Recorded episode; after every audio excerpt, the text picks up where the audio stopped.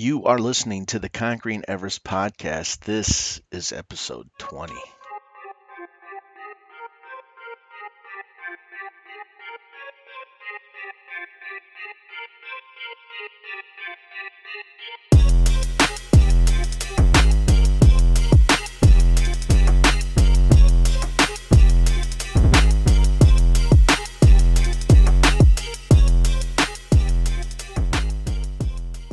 This is the Concrete Nervous Podcast. My name is Brian Talor, and I just want to say thank you. Thank you for choosing to spend a bit of your day here with me. Now, today's episode is one you're not going to want to miss. I have a conversation with Tommy Walker, the mind engineer. Tommy specializes in rapid subconscious reprogramming. His mission is to get rid of whatever it is that's holding us back. The subconscious mind is one of those One of those things that has long intrigued me. The mind in general has long, long intrigued me. And what you're going to learn today is however we respond consciously, well, that's going to send signals to the subconscious mind. And I heard from someone somewhere down the line that the subconscious mind does not know the difference between real and fiction. It, it just assumes that everything that it's it's being told is true, and it's going to respond accordingly. But you know what? I'm not the mind expert. So let's go ahead and without further ado, let's get to my conversation with the mind engineer, the mind expert, Tommy Walker. Tommy Walker, welcome to the Conquering Everest podcast. Thank you very much, Brian, for having me here. Yeah, I've, I've been looking forward to this conversation because you have a topic or a subject that, that really has intrigued me, and that is rapid subconscious programming. Before we get into the meat and potatoes of that, though, uh, would you like to go ahead and just share a little bit about yourself with our listeners? Yes, of course. So I've been uh, on a personal development path for over now twelve years, studying mostly how the mind works and how to start changing habits that we've been carrying around for many years. So for the last ten, twelve years, sorry, now twelve years, I've been learning how the mind works, how the subconscious mind, how the conscious mind are interacting among, among themselves, and how is it that we can start making changes faster in our lives by reprogramming the mind. Mm, very good. And when when when we think of uh, conscious, the conscious mind versus the subconscious mind, for anyone that's listening that, that maybe don't know the difference or, or haven't uh, haven't heard that before, what what is the the difference between the subconscious and conscious minds?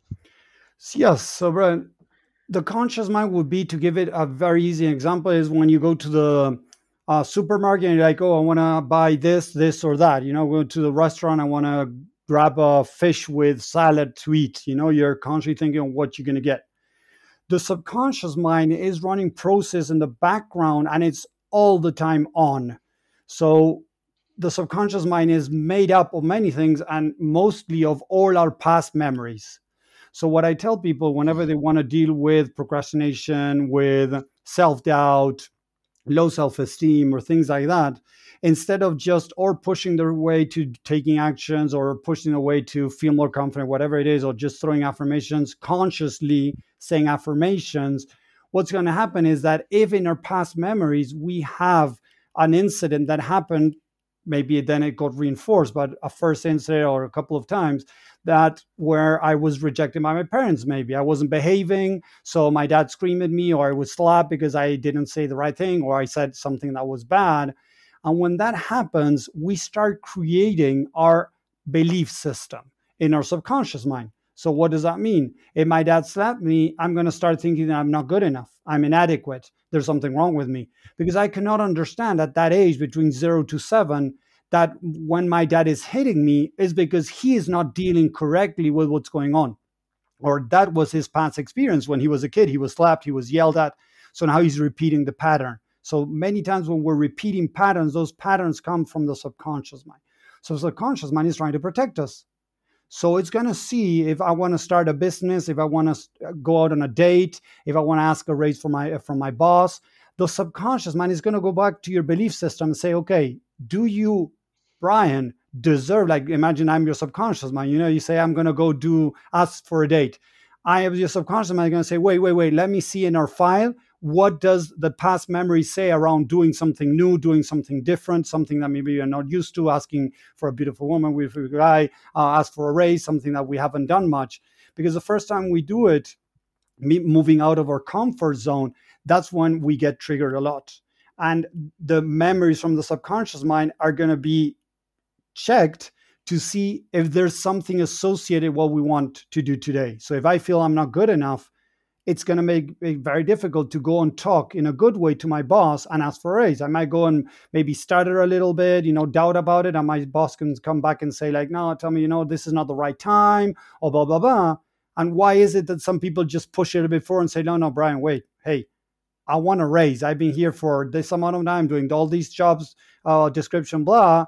I want a raise. It's, I'm not ask. I'm not saying that this is an option. I want this. You know, some people that can sound much more confident and asking for something than other, like, would you mind if I ask you for a date? Or would you mind, boss, if I ask you for a little raise? What do you think about that? You know, like you're doubting yourself. And all of that comes from past experiences. Does that make sense, Brian? Yeah, no, it does. So when when you hear about the fight or flight response, is that the subconscious mind driving that? So there's several things, like we can go into a little bit more in depth on how the mind is. We have the um, reptile brain in there that is the survival one. So it can be a little bit more complicated. Let's do it to a basic level. Imagine that um, you got to ask for a date and you go into the fight or flight mode. Many times in that case, it has to do with limiting negative and false beliefs in the subconscious mind. It's not an actual threat, but you have had experiences in the past that made you, again, feel that you're not good enough, that you don't deserve, that you're not lovable. And you get very nervous and you get maybe into this fight or flight because your belief system says that you don't deserve X amount of money, to go out with this person, to uh, have a, I don't know, have a tech talk or whatever it is, you know, that you want. It's going to push you away, paralyze you or run away from it because your belief system doesn't accept that as a possibility. Make sense? Yeah. So let me ask you a little bit about uh, your... your introduction to the to the mind and, and choosing to to make it a business path for you. Was there something in your past that was uh, a limiting belief, or I mean, how did how did you get involved with the subconscious mind? Yes. So the truth is that in my case, I felt I, for my parents or my my brothers and sisters, they think in a way that it was my perception. So I I say this, you know, in my perception. When I was a kid, I believed I was the black sheep of the family, okay? So during all my life, what I felt is that whenever I wanted to do something, my parents would judge that action, whatever I was trying to do or achieve or things like that. And I was very emotional. So for my parents, I, me being very emotional, they were all, not always, but several times saying like, Tommy, don't be so emotional. Tommy, don't do this. That's too emotional. Things like that. So I started believing that there was something wrong with me. I went to school. In school, I was the bullied kid at, the bullied kid at school because I was very emotional. I didn't like fighting. I, I liked more playing with the girls than with the guys because guys were, for in my perception, more violent than what I accepted towards what I wanted. So I tended to work, to be more with women, with girls in that case. And again, that seemed weird. I didn't like soccer. I didn't like uh, sports. I mean, I... um. I was different. I like I like nature and I like bird watching. So again, being a kid and liking the and magic, being a kid and loving those things, it was a little bit weird to the norm. But the truth is, we are unique. So back then, if you didn't fit, fit, and even today, back then for me, when I didn't fit, people would make fun of me, would laugh, would bully me. Now I understand that when I was a kid, the good thing is I never tried to fit in. Most of the time, I was myself. And we're all unique.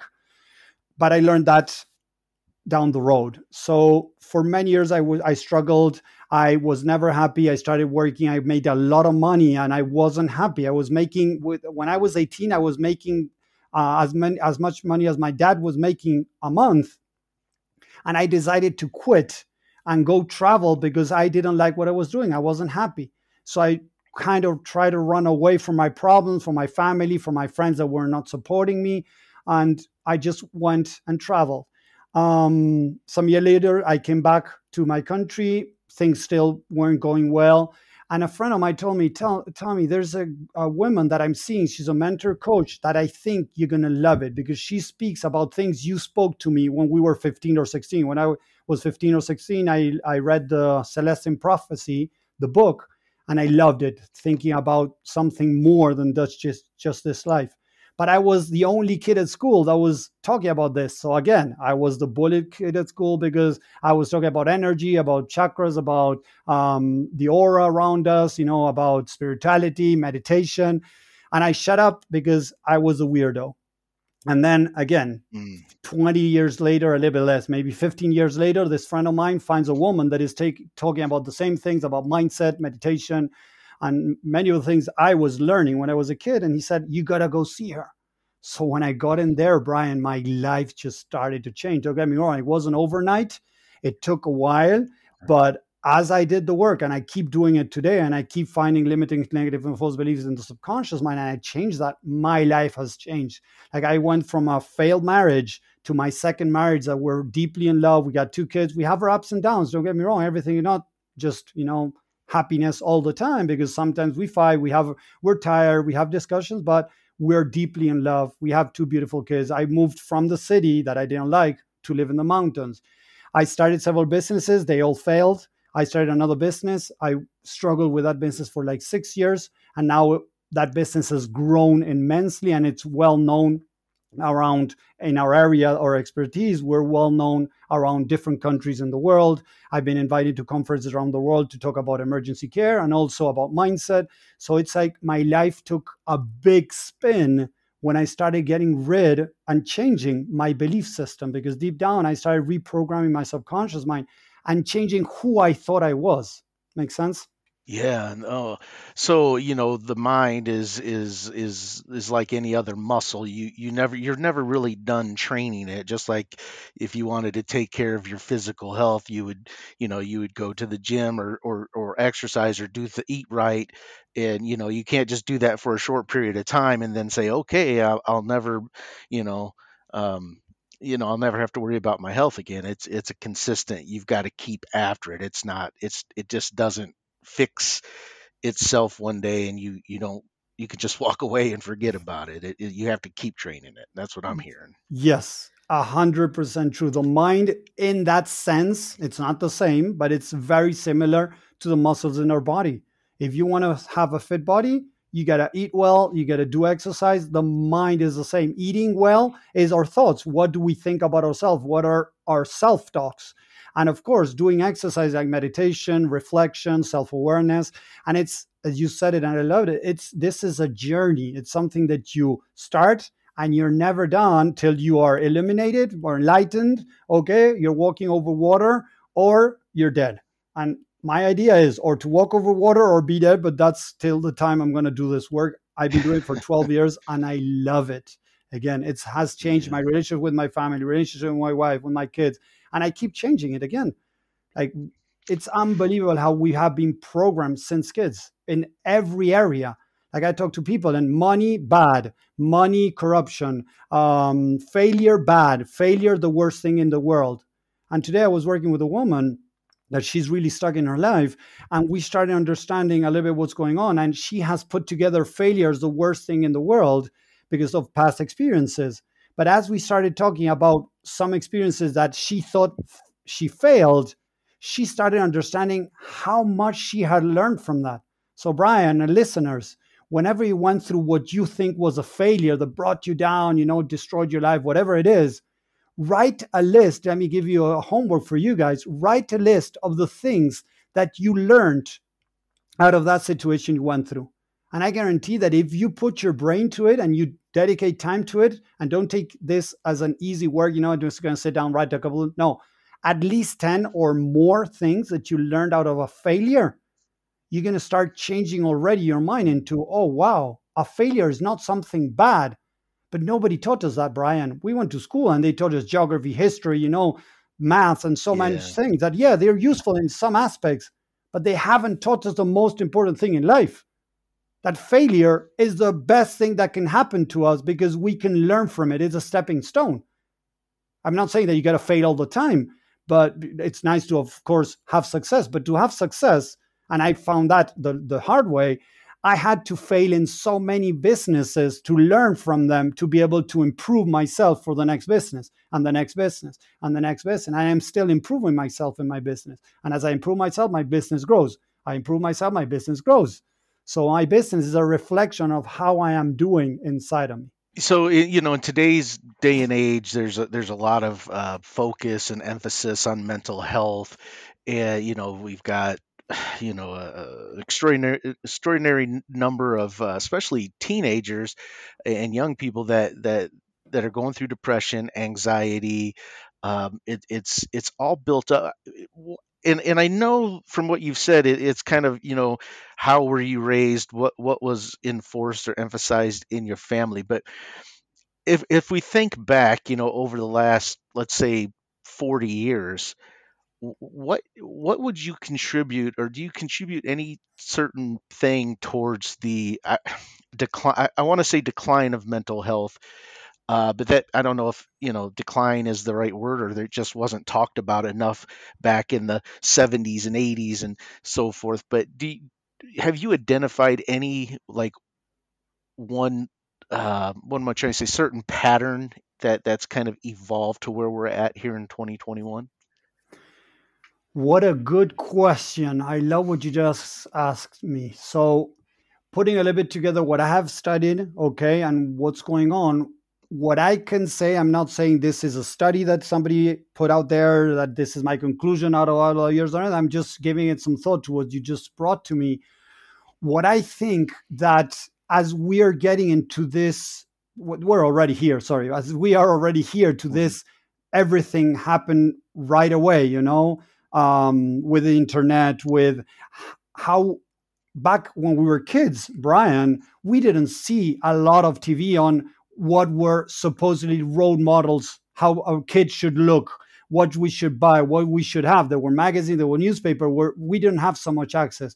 So what I think, as I'm listening to myself talking about this and reviewing what I've been saying, everything, what I believe is that there, it was in the past, there were problems in the past, but right now is with those, this new era that we're going through in the past thirty, forty years with internet and all those things that are coming up, what's happening is people are being bombarded, bombarded like very hard with what they need to be happy, what they need to accomplish, what they need to have, what, how they need to behave, what clothes they need to have, what car, whatever, what house, you know, it's like we're being bombarded. What should we, how should we look? How we should we fit in to be able to Yeah, yeah. Be happy. Um, be successful. Yeah, yeah. And I think it, it, it, what what you said really kind of, you know, fired a few of the, the synopsises or whatever in my mm-hmm. brain as I'm thinking uh, as you were answering the, you know, today's day and age, we are hit with so much more marketing, yeah, uh, clothes and personality and music and. Uh, yeah, that's something as a kid, you know, my, my, my worry, uh, as, a, as preteen years was getting home from school, watching a cartoon maybe, and then playing with some toys, you know, and, and, yeah. and I could even see it. I've got two teenage boys of my own yeah. and that, that childlike years, the, the, the, the years that you, you play with toys and, and, and you watch cartoons and all that, that was very short for them. Cause I remember for me, mm-hmm. I, You know, mm-hmm. I, I don't think I started to transform into a young man until I got to be about thirteen or fourteen. Mm-hmm. Before that, I was doing what kids typically do, ride bikes, yeah. go to parks. And and my kids, I would say they were out of that that phase by the time they were eleven or twelve, and they mm-hmm. were already doing, like, looking at grown-up stuff like sports and, and different yeah. things. The... um. So let's get into a little bit about what you teach. Uh, you've, you, you, you've got this rapid subconscious reprogramming, uh, and you've got some training and some books, and, and we'll definitely talk about those here in a little bit. But when you work with somebody, what is what's the process like? Yeah. So the process I'm going to share with you, I share with everyone. It's a little bit even in the book, in the trainings that I do. There's no hidden thing in there, so I don't mind opening it up. Okay. But it's a little bit weird. To some people, it might sound weird, but I'm going to give the explanation. I always say, if I say something about someone or about something, I want to back it up so that at least it resonates a little bit, or not, maybe not. Some people don't like these type of things that I got to say, but it's okay. We're all unique. You know, some people resonate with what I say or, or not. That's fine. So the subconscious mind, Brian, is made up of all past memories, how I was saying. So it's like a movie playing in the back of our head constantly with all our memories. So those memories, the good thing is that they're not stuck. What does that mean? Is the subconscious mind has no time. So I can go back into the subconscious mind to find a little Tommy. Imagine, uh, to give an example, when I was a kid, I, I, I went back to a little Tommy that my dad hit me. I did something wrong, of course. You know, I was a kid. I did something wrong. But the problem was, instead of my dad talking to me, punishing me, uh, you know, talking to me, you know, I, you know, not going to have T V, you're not going to ride a bike, whatever it is. He had sometimes a temper of hitting because that's how he was treated. So he came down and hit yeah, me yeah. pretty hard on my butt and on my head, like on my head. He just pinned my world. I still can remember. It was, wow, I have never been hit like that before.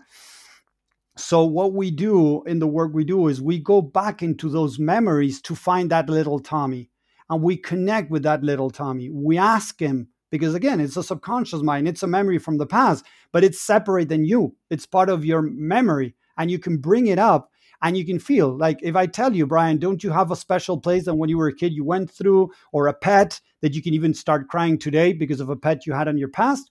So it means that that is, mm-hmm. it's alive inside of your mind. Because why is it that you're crying? Because you miss your pet or the house in the in this place or whatever. It means that there's still, that memory is so alive inside of you. So what we do is go and interact. You, big Brian, go and interact with little Brian. And I want to make a big distinction here, Brian, because a lot of people say like, oh, but that's like shadow work, inner child healing, um, other names, um, inner child healing, shadow work, um, and so many others that are out there. Yeah, they're very similar. But the big trick, quote unquote trick here that we learned and now teach, is that first we need to understand what little Tommy is going through, what little Brian is going through. Like, imagine this, Brian, and a lot of people do it. You know, your kid just fell off the bike and you're like, oh, come on, stand up. Nothing, nothing happened. It's okay. You're fine. We just denied the experience that little Brian or your little kid is going through. So what we teach is we need to actually say, hey, how are you? Are you okay? What are you feeling? So we stretch ourselves out there to reach out to our little self, or we can do even do this with our kids. And it's amazing how they change. Yeah, they can cry. They can feel, you know, oh, I, till I ask him how he was doing, instead of just saying, you're fine, nothing happened, he just starts crying when I do that. Okay. But there's a mechanism there that has been acquired from the past, because maybe if you've done that from the beginning, being there supporting him from the beginning or her from the beginning, he might be acting differently today. Because kids that suddenly, when you say, oh, are you okay, whatever, they they may might be crying or showing their emotions, negative emotions. It's fine. Brian, how many as a kid did you listen to your parents saying, don't cry, don't be scared, don't be this, don't be that? Yeah. They're yeah. denying our experience. Right. So you just kind of that just it just becomes numb to exactly. the to the child, like because uh, an example I was thinking as you were talking is um, uh, have a little nephew, and he was over the other day, and he was, you know, doing what kids do, and he's, you know, he's he's not even two yet, so but he's he's walking mm-hmm. and he's climbing on stuff and he's wanting to explore the world, and uh, and he fell, he fell, and he and, and as soon as he, he fell and he hit the floor.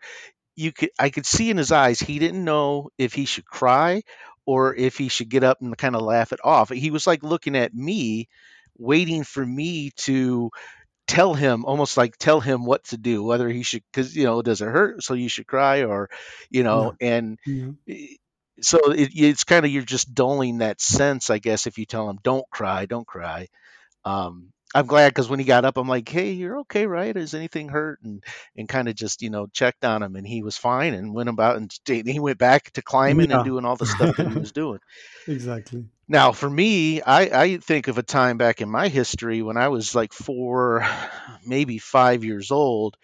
Uh, my cousin and I were outside, and we were playing superheroes, right? And he was yeah. Spider-Man, and he was going to climb over everything, and I was Superman. And and and at one point, I'm like, you know, he's impressing me with his abilities to climb the trees and jump and do all this stuff. I'm like, well, I can fly. Yeah. No, you can't fly. I'm like, yeah, I can fly. So I climbed the staircase and I jumped. Well, of course, oh. gravity did what gravity does. I hit the ground, broke my nose.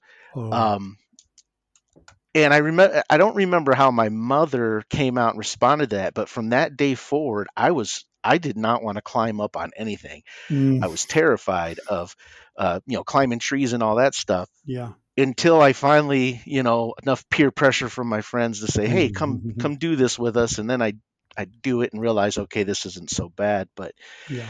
Yeah. So it's kind of, you know, that subconscious that instantly locks in and says, yeah. oh, you're hurt, you're going to cry, and then you're going to go to the hospital.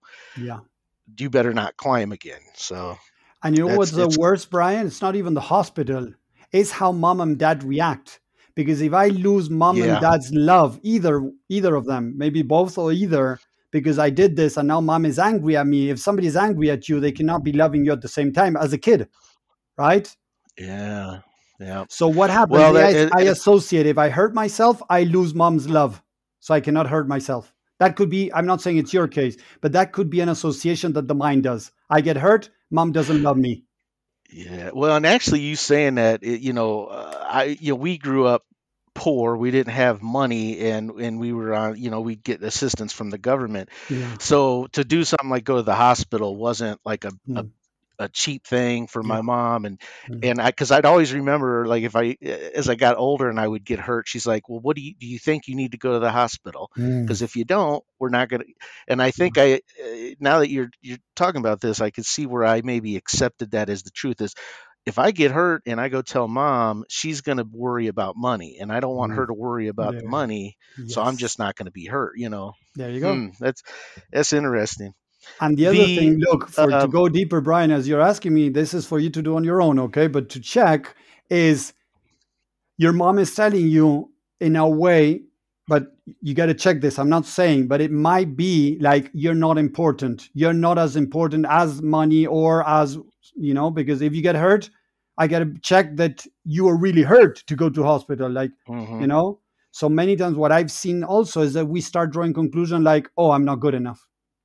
Because if I get hurt and mom is doubting about taking care of me in the hospital or whatever, it might be that I'm not good enough. You know, so the mind is so quick in developing these conclusions out of the events we go through. So again, as you said, we grew up poor.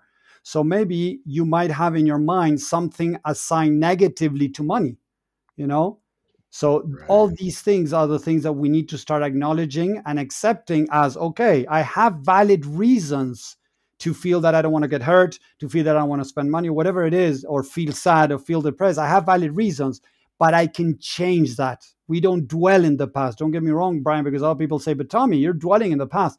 No, I'm not dwelling. What I'm doing is going to little Brian and changing the perception that he had that if he got hurt, he lost mom's love or mom would feel blah, whatever. That was mom. That was on mom, not on you. So yes, you are the byproduct of your past, but also in a positive way, but also in a negative way, because all those limiting negative and false beliefs are holding you back today. Let me ask you this. Can yep. an individual go back and as an adult, uh, there's trauma, like, you know, yep. I had trauma and different things in my life as a kid. Yes. Would it be possible for me to go back into my mind, into the subconscious mind, and re tell the story? So maybe instead of saying, you know, hey, I was, you know, I, I, I dealt with emotional abuse growing up. Mm-hmm. Could I convince my subconscious mind that no, I didn't, I didn't have, I wasn't emotionally uh, uh, abused. I was, I was lifted up, and I was always told I was confident mm-hmm. and good looking. Can yeah. you trick the subconscious mind? I've heard people do it and they do it, but I don't believe that's the right way to go. And let me put it my point of view and my perspective on this. So as I was telling you, the mind is dynamic. It's running in your mind, but it doesn't mean that if something happened, you can just repress it. Because again, if you're doing that, you're repressing a part of your past. Make sense? Mm. Yeah. So by doing that, I don't think that's the right way to go. What I believe, Brian, I've been doing this for many years, again, twelve years for myself and helping people all around the world. What I do is I go back and I retell the story of the perception of what happened. So again, my dad hit me. So what did I tell little Tommy? Hey, little Tommy, I went through a process. I connected. I acknowledged it. I accepted that he was feeling like shit, like a piece of shit or like not good enough because dad was screaming and yelling and beating him up, right? So what I told mm-hmm. little Tommy, after understanding how he felt and everything, connecting at a deep level, because that's the most important. If you don't connect at a deep level in the subconscious mind, again, you are repressing. You're not reprogramming. And the subtle, the, it is very subtle, the difference. But it, uh, the words are very, you can, it's very obvious. But the exercise is very subtle that a lot of people are repressing their past. So they go back to their past and say again, hey, you fell? Don't worry, it's fine. I'm here now. I will love you. Don't don't worry. You know? Yeah, dad hit you, but he's a jerk. Yeah. Blah, whatever.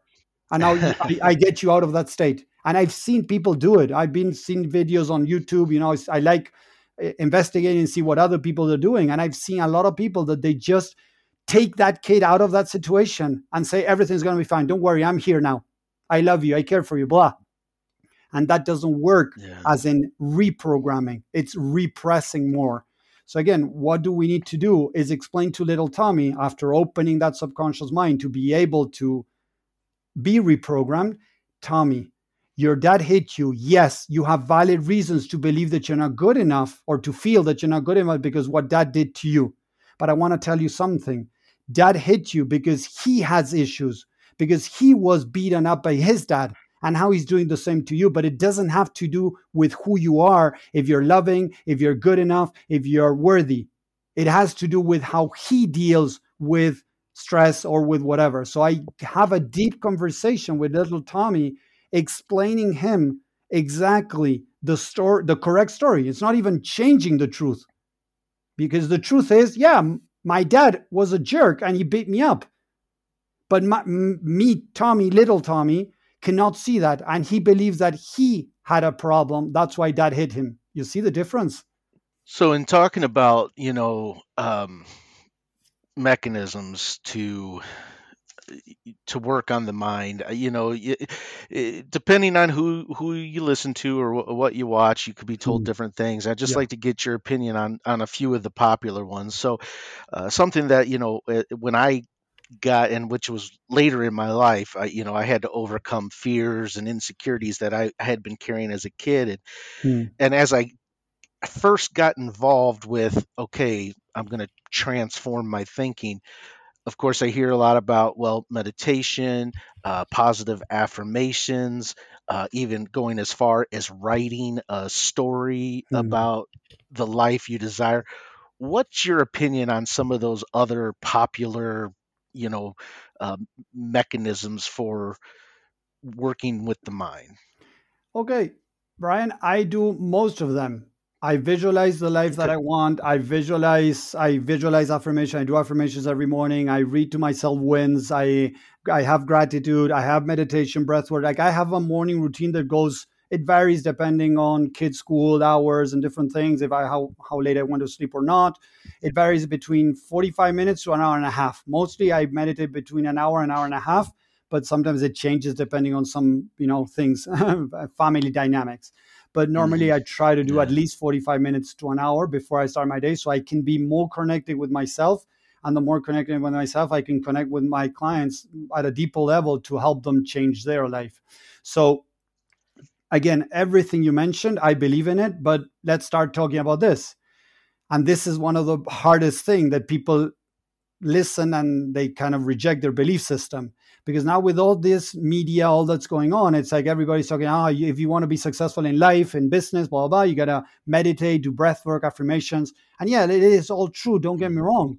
But Brian, if you don't feel good enough and you go meditate, that's not going to reprogram your subconscious mind about feeling not good enough.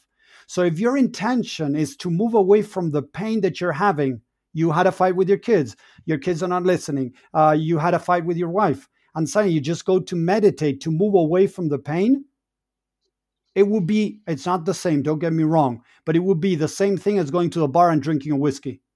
Why? Because you're looking for somehow to move away from the pain. Of course, I'd rather have Quick you fix. doing medit. Exactly. I'd rather you meditate instead of going to the bar and drinking whiskey. Don't get me wrong. But people are convincing themselves that because they're practicing these new techniques that they're not new, you know, they've been around for many years, but they, now these mm-hmm. people are saying like, oh, now I'm meditating, Brian, you know, it just changed my life. Each time I feel down, I go meditate. Okay, but what do you do with the meditation? I go meditate. Do you reflect on why you're sad? Do you reflect on why you're angry? Do you let go this anger from you? No, no, I just think positive thoughts. Sorry, Brian. You're just doing a quick fix and it's not. You're repressing. Again, the kid that fell on the floor, positive thoughts. Nothing happened. You're fine. So you're rejecting your past experience where something triggered you. So again, your wife said, Brian, you should have done this. Why didn't you do it? So you got angry because she is telling you that you did something wrong. But under the anger, mm-hmm. let's go quick so we don't spend a lot of time on this, but t- so that the listeners and you, Brian, can, can understand. Under the anger, the emotion, there's a, lim- a, a negative belief. She made me feel not good enough. She made me feel not worthy. She made me feel not loved, right? So I yeah. believe I'm not lovable. So now what my wife did was just struck me where it hurts. Most people, what they do, Brian, they go meditate, run, sing, put music, whatever it is to lift them up. If you're looking yourself to get lifted up by a, a, a public speaker, by a motivational speaker, by listening to music, whatever it is, you are denying the experience. You're not growing. You're just repressing. And I'm sorry, but I got to be honest because a lot of people do this. I sometimes do it, Brian. Don't get me wrong. I move away from the pain from maybe sitting down and doing some work, on doing something that is good. Don't get me wrong, you know, meditation. But if I'm doing that out of the intention to move away from the pain, I'm not learning. I'm just letting the pain so fade you, away inside of me, but it's still inside right. of me.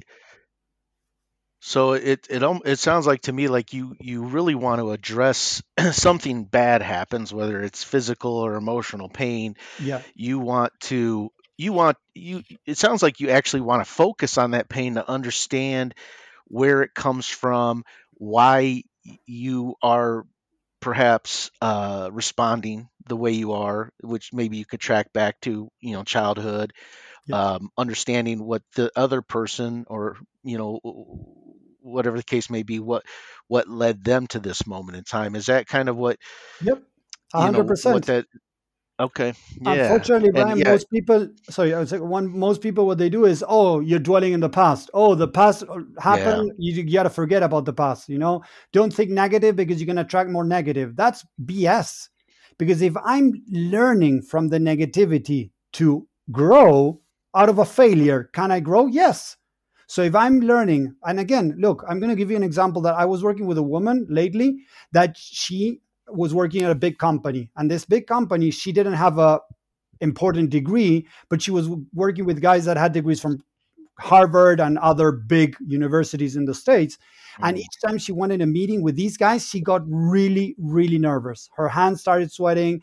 Her voice started, you know, sh- shaking a little bit. It didn't look very evident, but she was very nervous. So we went into her subconscious mind in one of the exercises we did, and we found a six-year-old that had gone to school. Mom didn't care much about her. She was kind of, you know, the girl that mom didn't pay much attention. So she had a dictation. She didn't study because nobody told her to study. She was six years old. Come on. She went to the dictation, right. and the nun there started screaming at her really bad because she hadn't studied and because she was doing bad in the dictation. So she really made her feel like crap. And when I started asking this little girl how she was feeling, is it was the exact same thing she was feeling as an adult in the meeting she had with these big shots. So it was repeating again the same pattern. Right. So let me, when we think about today, you know, in twenty twenty-one yeah. and in the in the handful of years that that, that came before this, uh, obviously, you know, everybody's looking at mental health. We talked about that a little bit. And if you have this, repre- you know, this suppressed pain and, uh, you know, it's leading to insecurities, it's leading to fears, and, and that's bringing you down. And I think doctors, uh, medical doctors, or, or even um, psychiatrists, and, and this is Brian's opinion, I don't know, you know, I, mm-hmm. I haven't done the, the research on it, but I, I feel like there is a quick, uh, quick move to, okay, let's just start putting medicines in your body. And I guess medicines on their own, they, they serve a purpose, and I guess they're not necessarily a bad thing, but when you you make that decision, like, hey, I really want to reprogram my thinking, is the medicine, in your opinion, does the medicine conflict, or are you able to do, are you able to reprogram your mind even if you're on, say, a medicine for anxiety, which brings you, you know, it it it, it slows you down a little bit, or hmm. something to that effect? Is it, can the medicines and the training work hand in hand? Okay. So I'm going to give you my personal opinion. I haven't done studies around this, so I cannot tell you like in a statistic way, but I can tell you I'm working right now with a woman that she's, you know, being medicated, and we're working together, and she is reprogramming the mind. She's finding some, sometimes a little bit more difficult to connect with the negative emotions, to be able to let them go. Because again, we got energy stored inside of us from all these negative things that we went through as kids, and emotions. And these emotions need to be processed and need to be let go. And this is kind of the process we go through with this. So she is letting go and she's feeling much better. But sometimes maybe it has nothing to do with meds. I'm not saying it has to do with that. But what I've seen in her, and she even told me that, it's like she finds it a bit difficult to express what's going on. Like she finds it a bit difficult to connect with the negative emotions. But I have other people that are not under meds, and sometimes they find it difficult to connect. So I cannot say it's exactly that, but it, you can still do the work while on meds. Makes sense? Mm. Yeah. Yeah. That's something that I've, I've, I've thought about uh, as I've gotten into, you know, uh, personal development and, and even coaching and mentoring. And, you know, I always, I'm very careful because I'm not a medical doctor, nor mm. uh, do I pretend to be, mm. uh, but it, you know, I, I, it's something that I've always kind of wondered about if, if there was a suppression there, but let's, but look, um, let's Brian, talk one about thing. Sorry, one it? thing about this. So we finish this on my personal opinion, as you said, my personal opinion is if you are using the meds to disconnect from the pain, it's not good. Yeah. If you don't deal with it's your past and you have, if you're just having the meds to forget about your past, that's where I think personally that it's not the good way to go. So I would recommend if a psychiatrist or psychiatrist is giving meds to someone or recommending meds to someone, there has to be other work in parallel to change that person's mind so that then they can let go of the medications and feel better. Right? Yeah. Do you think there's enough focus on the mind nowadays in training the mind? There's more and more, but I still think that it, it's not enough. Seriously, like if you see the yeah. numbers, depression, like I, Brian, I, I started all of this because I wanted to change. Look what I'm going to say. It's going to sound a very big, you know, uh, dream, but I started in E M S, emergency care services. Okay. I started in the States. I became an emergency medical technician. And then I started a training facility in my country in Argentina. That's the business I've been running now for seventeen years. Now I'm stepping aside a little bit uh, because I'm with a lot of work with mindset. I just want to go this way right now. And I started with all the mindset applied to emergency care, because if you look at emergency care, the amount of police, fire, doctors, paramedics that they're taking their life, they're committing suicide because of all this pressure they have on top of them. I thought in my naive mind, and we're talking about five, six months, uh, years, sorry, five, six years ago, sorry, that I wanted to change mm-hmm. the E M S system around the world with these techniques so that E M S numbers and pers- police, fire, military could start coming down, depression, addiction, P T S D, and even suicide. I mean, I was rejected so many times from so many conferences and different people I talked to, like, what are you talking about? That is all crap, Tommy. What is your basis? You know, they were just denying everything. So what I believe, at least what I've seen in E M S, if you look at the numbers, it's alarming. If you look at military, it's alarming how big the numbers are of people that are depression, P T S D, complex P T S D, and so many other mental problems that have they have developed because they don't have these tools. Because again, look, to give you an idea, Brian, one of the biggest the biggest lie that they teach in med school and paramedics and E M S, all of that, is that we're here to save lives. I'm sorry. Yeah. That's crap. We're not here to save lives. We can save a life. Don't get me wrong. We can save a life, but I'm not here to save a life.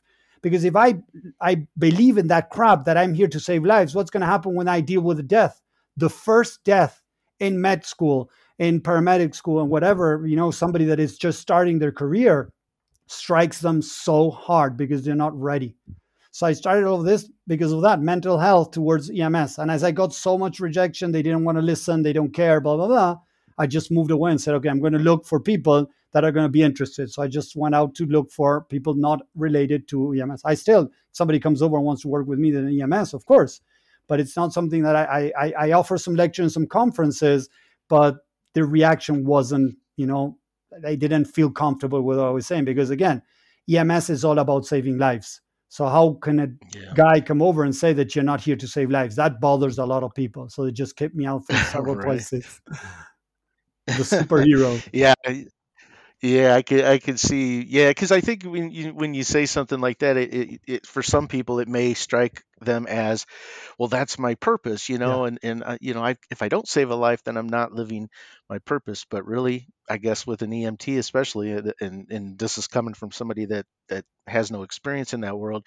Uh, it's more of, well, and I guess I, I in a way I do, is I, I work in uh, network security, and, mm. and I've been a responder. It wasn't my job to prevent uh, one hundred percent people from breaking into a computer yeah. system. It was my job to respond if something happened yeah. and respond in such a way that it minimizes the, the impact. So, you just said well, it. Let's you talk minimize about, the impact, but could you prevent it from happening? No, I mean, yeah. not not in, in, in this world. There's just way too many, yeah. way too many. Uh, well, they say, you know, like in, with the uh, in security, the bad guys, they, they, they only need to get it right once. Yeah. to get what they want. Uh, yeah. the, the the good guys, we have to get it right every single time. Yeah. And it's just it's Correct. not not possible. There you go. Well, Tommy, let's talk a little bit about your, you've got a website, uh, some training, and some books, and mm-hmm. uh, and per, perhaps even more. You want to talk a little bit about what, what you have out there uh, for, for people to check in, check yeah. out? If people want to lo- learn more about this that I'm talking about, and doesn't sound crazy going back into your subconscious mind and talking to yourself, you know, a lot of people love it, but I still find people out there saying like, that is nonsense and things like that. And that's fine with me. So if you want to learn more about what I do, I have some free material on my website. I have some free trainings around training and reprogramming the mind. I also wrote, it's one book, but I converted it into two. So you're going to see two books. If you go on the website, you start looking. The, the two books, they're pretty much the same, but one is directed to entrepreneurs. I've been an entrepreneur for twenty-four years, and I struggled for many. And that's why I try to use the mind um, side of entrepreneurship to help people move forward with their with their business. So there's a Mindset Secret for Success and Mindset Secret for Entrepreneurs. It's nearly the exact same book, but the examples and a bit of things change a little bit towards entrepreneurship or non-entrepreneurs. So if people want to go into the website, it's unleashing your mindset dot com. Or if not easier, they can put Tommy, the Mind Engineer, on Facebook, and they're going to find my profile. I got a couple of profiles because I got blocked from Facebook. We all know Facebook, when you are doing a lot of yeah. things on Facebook. I got blocked a couple of times. So I created a couple of just backup plans. But I, the main one says Tommy Walker, the Mind Engineer. You cannot miss it. You're going to see it. Uh, there's there. You can go to my website. You can find a lot of material I have there. I have a lot of stuff that's for free to help people. And if somebody wants to move forward and maybe work with me, they can find out more information there too. All right. And could you go ahead and give that website one more time? Unleashing yes. the Mind? Unleashing Your Mindset. Oh. unleashing your mindset dot com. Okay. Yeah. And we'll have links uh, for all this in the in the description. So anybody listening, don't if you don't get that written down, uh, that's fine. We'll have it for you there. uh, and then you said Facebook was Tommy the Mind what, Engineer. Yep. Tommy, the Mind Engineer, Tommy. or Tommy Walker, the Mind Engineer. Either way, you're going to find me.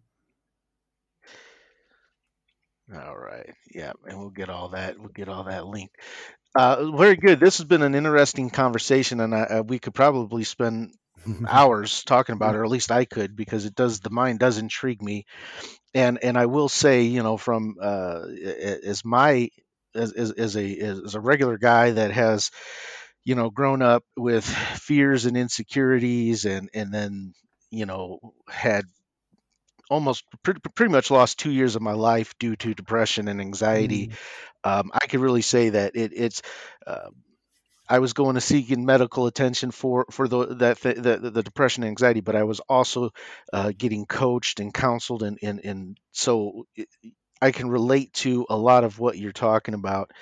It is, it, it just, it's, it's, it is, it's, it's reprogramming something in your mind. I'm, I'm not a, a subconscious expert, so I've got to go out and check out your trainings and books, but uh, I could definitely say that it's not every day I've got to put in work. Every day I've got to do something to remind myself of who I am, not who others maybe tried to yeah. define me as. Yeah.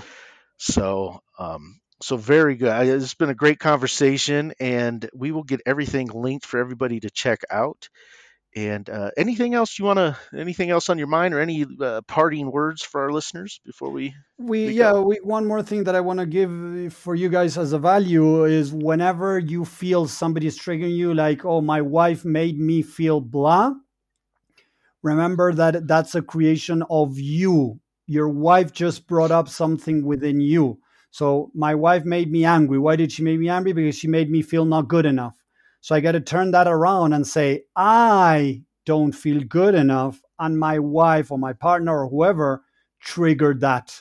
And that's very important, because yeah. as we stand on that, we we get our power back in our life and understand that it has to do with us. It has nothing to do with the other person. And I hope that makes sense and helps people out there regaining their power. Yeah, no, that, that definitely is. And I mean, even to me, that's, it just, that hits with so much impact, because, it, you know, it, yeah, you, you've got to understand who you are, what you're capable of, and, and, and, and know those limiting beliefs. Hmm. Those came from somewhere else, from somebody else that had limiting beliefs, most likely. Uh, it, and they try, you know, try to convince you unintentionally. Exactly. Um, you know, I can't say that my parents raised me the best that, way they could. I don't yeah. think they would ever intentionally try to hurt me, but they have tragedies and, and, and impacts in their life that, that, you know, that led yeah. them to, to, to who they are. So, yeah, exactly. All right. Well, uh, once again, thank you, Tommy, for, for hopping on a call with me and having this conversation. I think this will be a really good episode for the listeners, and um, I'll uh, I'll definitely be checking uh, out your your trainings and, and books and stuff online, and I'll give everybody a report back when when when I get to that point. So, well, thank you very much, Ryan, for having me over and letting me share this with your listeners, and thank you guys for listening. And there you have it, my conversation with Tommy Walker. I hope you had a pen and paper handy and took plenty of notes. But you know what? If not, that's okay. This episode will be here when you're ready. Give it another listen. Take down those notes. So much to learn. There's so much to learn about how the human mind works. And and really, in this conversation with Tommy, we I feel like we just scratched the surface. There's so many more layers that we can peel back. And, and you know what? I will look to have Tommy on this podcast once again uh, down the road. Now, if you've made it this far, if you're still listening, uh, I appreciate you. I truly do. Thank you for sticking around. If you'd like to interact with me, there's a couple different ways we can do it. Uh, you could always find me on Facebook at Conquering Everest. I'm also on Twitter and Instagram. I will make sure I have those links in the description below. And if you'd like to help out the cause, if you'd like to donate uh, any amount to, to help with this podcast, I would certainly appreciate it. And I do have a GoFundMe page where I'm looking to raise money, uh, not only for help producing post and pre-production, uh, but, but as well as upgrade the equipment and upgrade the studio. So if you'd like to help, Uh, by all means, please check out that GoFundMe page. Please give it a share. And if you, if, if the timing's not right, I completely understand. This podcast will go on one way or another. And also, if you're looking for some life coaching, I would encourage you to go out to my website, w w w dot conquering everest dot com. Let's get you going and get you on the right track. Until next time, this is Brian, and you know I've got to say it right. Aim high, be courageous, and go do amazing things.